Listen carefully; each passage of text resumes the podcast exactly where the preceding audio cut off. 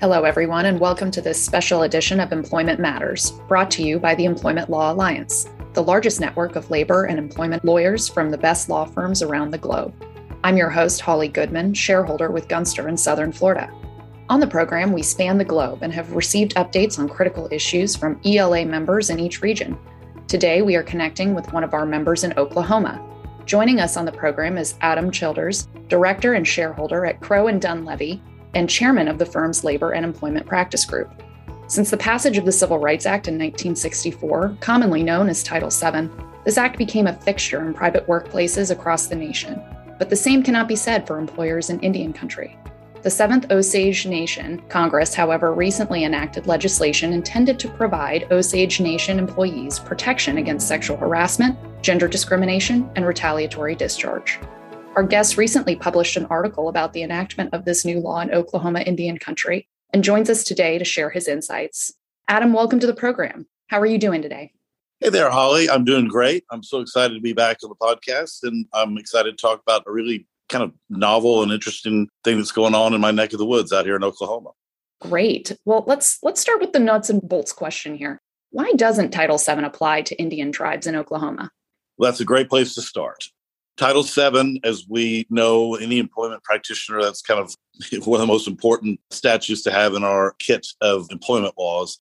When it was first enacted, and even with the various iterations and amendments that have come after it, when it comes to the tribes, you know, Native American tribes, they are not defined or do not fall within the definition of a covered employer for purposes of Title VII. They essentially are treated as sovereign nations with their own jurisprudence and codes that they may follow. And for that reason, they were not forced to comply with Title VII, nor were they even defined in a way that would allow them to if they wanted to, you know, waive that sovereign immunity for certain purposes. So for all intents and purposes, that means since, you know, the mid 60s, and moving forward, as we've seen these many evolutions of sexual harassment law, gender discrimination, an expansion of a lot of those rights for people in the workplace, the same has not been true for those who are employees of the tribes in Indian country.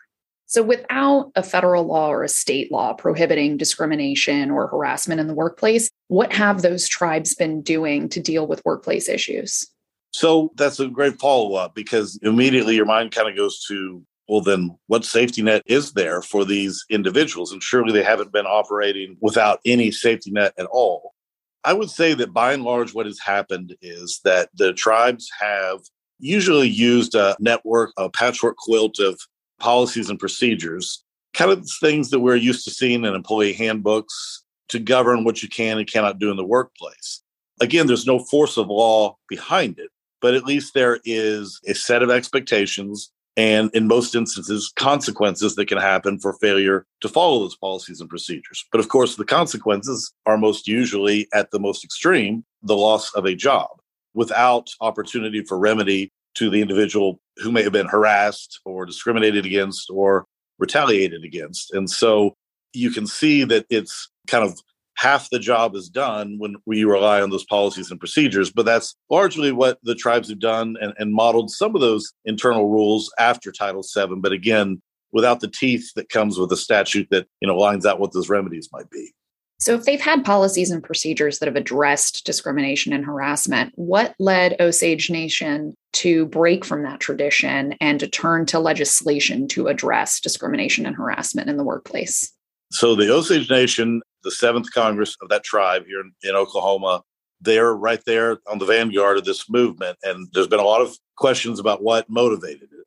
The more cynical, but perhaps more realistic approach as to why this happened, there was some reporting that had been going on in the last few years about a pretty serious claim of sexual harassment by an individual working for the tribe that although that individual made their complaints known, they were almost immediately discharged. There were a lot of questions about what was going on and, and some outcry within the tribe members. And personally, I think that did play some part in it. But I'd be remiss if I sort of just said, well, it's just one incident. Really, this is a movement, the, the Me Too movement a few years ago, and then just the expansive scope of Title VII when you take into account the sexual orientation and gender identity has now been endorsed as a means of discrimination under Title VII by the United States Supreme Court. I think you've got all this stuff happening And I think there's a lot of introspection by everyone, and that included the tribes. And that meant that some people were looking around saying, you know, not only are we behind the times, but we're going to be left forever behind if we don't take immediate steps to address it. So I think the Osage Nation is the first of the inevitable dominoes that have to happen to address a problem that is in every workplace, private, public, and within these sovereign nations. But I think they realized something's got to change. So then with the law that the Osage Nation passed, how does its protections compare to that of Title VII? So it's a fascinating read, Holly. You know, I sat down and, and took their law and read through it, and I kind of expected just, you know, reams and reams of paper to have been consumed by the writing of this bill. It's actually about a page and a half, and it is very sparse in specific details. It does have some of the traditional hallmarks of a sexual harassment law in that it describes and defines what a you know a hostile work environment can consist of. It's not as expansive as title 7 and it makes no mention of some of the categories that i just spoke about gender identity sexual orientation or even in some instances things national origin race. It really is a focus on gender discrimination retaliation and a hostile work environment. There's no talk about quid pro quo sexual harassment and there's no penalty phase. There's no remedies that are outlined. They do waive sovereign immunity to the extent necessary to allow for those cases to proceed in tribal court. But I think that's where we're going to see some interesting developments in the years to come as they begin to define within their own common law what those terms mean, how expansive they can be, and most importantly, what remedies, if any, will be fashioned using other parts other existing parts of their tribal law in order to enforce, implement, and ultimately, you know, understand what that law stands for. So there's some big departures from Title VII. I would say they took kind of the the bare bones of it, and then around it, they're going to use common law to kind of fill in the gaps. And as that happens, I think you know tribes all across the United States are going to be watching to see how that plays out as they probably begin to contemplate similar changes within their, their own codes of justice. So, then what are going to be the implications for employers or tribal employers? And then I think, as a follow up to that, equally as interesting to me is what I imagine are third party employers who have businesses in Indian country and who employ tribal employees. What are the implications for those employers?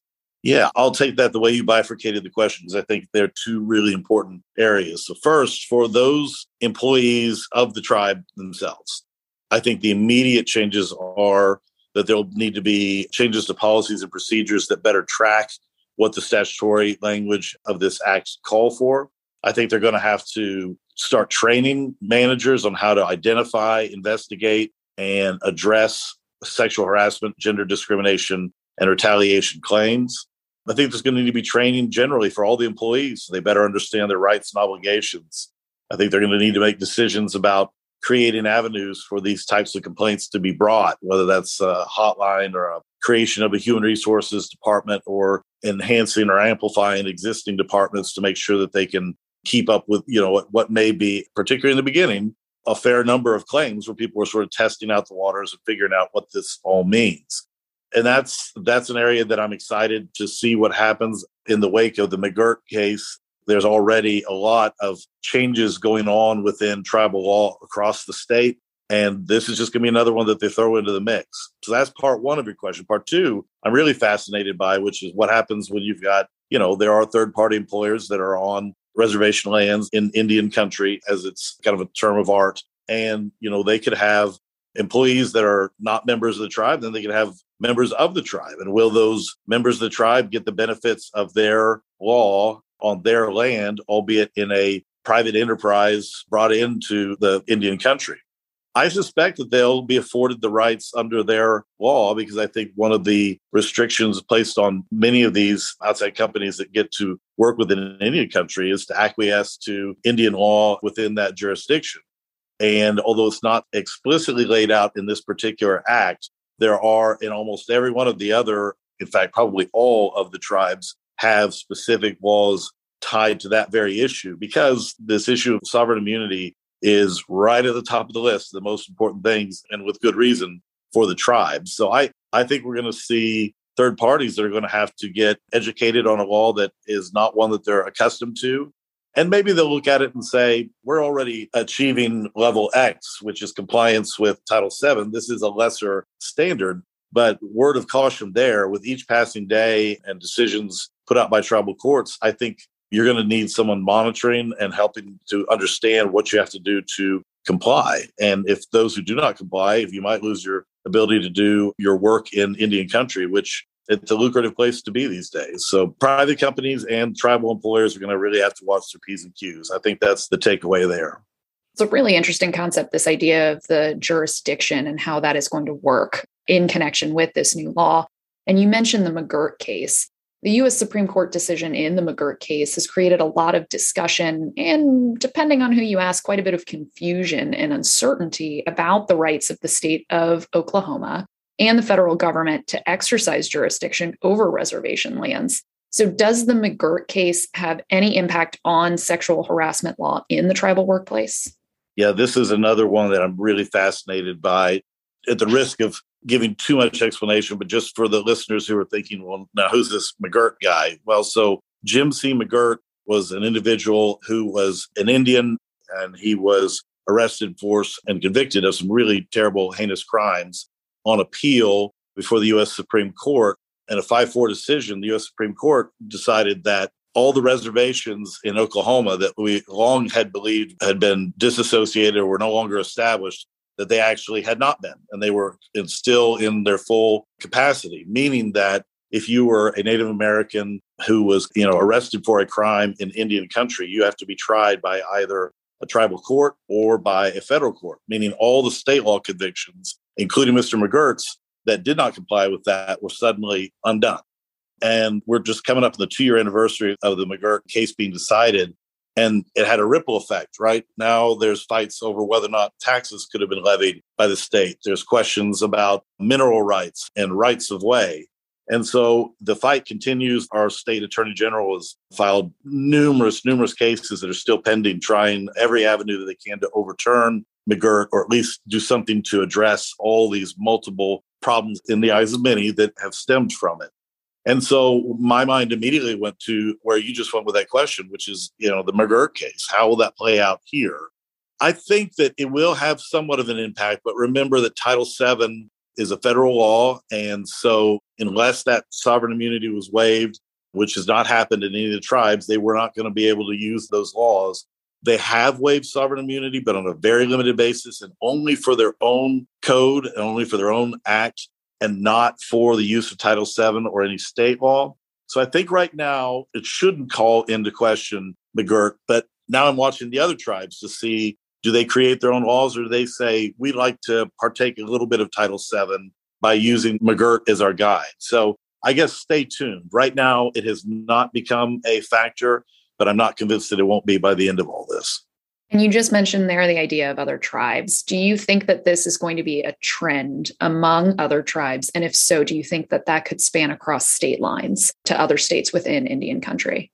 I really do. I, I think this is, I think I mentioned earlier, kind of the first domino. I don't see how other tribes, with some of the pressures that they are receiving from their own citizens and outside pressure, you know, questioning you know how can you have you know a safe and healthy workplace if there's not a mechanism by which individuals who are grieved can have some protection under the law not just under policies and procedures but under your actual law of the people of your sovereign nation? And so i think this is a little bit just kind of crystal ball gazing by myself here but i do think you're going to see others watching to see how the osage nation law goes what kinds of decisions are coming out of it. And then if things seem to be going well, not just here in the state of Oklahoma, where we have a bunch of tribes that are watching, I think from coast to coast, you'll see others that will engage in similar activity, which means this isn't just an Oklahoma issue. I think it's really for any jurisdiction in the United States that has Indian country within it.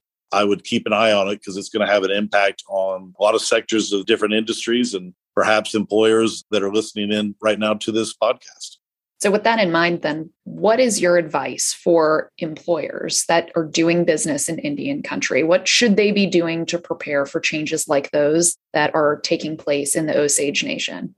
So I think first thing they need to do is be vigilant and find a good resource for monitoring these developments. I strongly encourage, you know, if you've got outside employment counsel that, you know, you check in with them, make sure that if they've got client advisories or other information that goes out, that you get signed up for those, that you can get these kind of information. It's not always widely disseminated. Two, I think they need to start looking at what their current policies and procedures are see how well they track what the tribal policies and procedures are, and start asking should we bolster it? Should we have a review done so that when you know a change like this comes, we're already ahead of the game? Is it good for us from a public relations standpoint to kind of already lead by example, even if we're not compelled to do so? So I think some of this is equal parts business strategy and decision making, but also just getting ahead of the curve when it comes to what the legal ramifications will be and not being caught flat footed and have other businesses get ahead while you're kind of still stuck in the mud. So I don't know that it calls for wholesale changes just yet, but I don't think you want to have that discussion for the very first time as an employer in Indian country after those changes have already made when you have a real opportunity right now to kind of learn what's going on in your jurisdiction and be prepared for it. I think that's great advice. Well, I appreciate that. You know, our firm, we have a Indian law and gaming practice group that they closely monitor these issues and we have a collaboration with them at the chair of our labor and employment group and we try to look out for one another on those types of issues. And I think you're just finding this is really prevalent right now, these legal issues that kind of pull different areas together where you can kind of combine on best practices and really take care of your clients, you know, and the business community at the same time. And I think that's a great takeaway from all of this is the kind of the synergies that exist there for us to be looking out for our client base. So we're excited to be monitoring it and helping to make a difference in Indian country. And I hope those who've listened in today take away a few lessons that will be helpful for them too. Well, this has been a very interesting discussion, and we look forward to learning more from you about this new law and its effect on employment matters in the Oklahoma Indian region. Thank you so much for your time, Adam. Appreciate you. If you would like to connect with Adam, please click on his bio in the description of this podcast. We also encourage you to reach out to any of our lawyers around the world by selecting Find a Lawyer on the ELA website at ela.law. We invite you to search the ELA website where you can sign up to receive invitations to our upcoming webinars, download white papers and on demand content from our online library, or access the ELA's exclusive Global Employer Handbook. You've been listening to Employment Matters, a podcast brought to you by the Employment Law Alliance, the world's largest network of labor and employment lawyers from the best law firms around the globe. I'm Holly Goodman, and thanks for listening.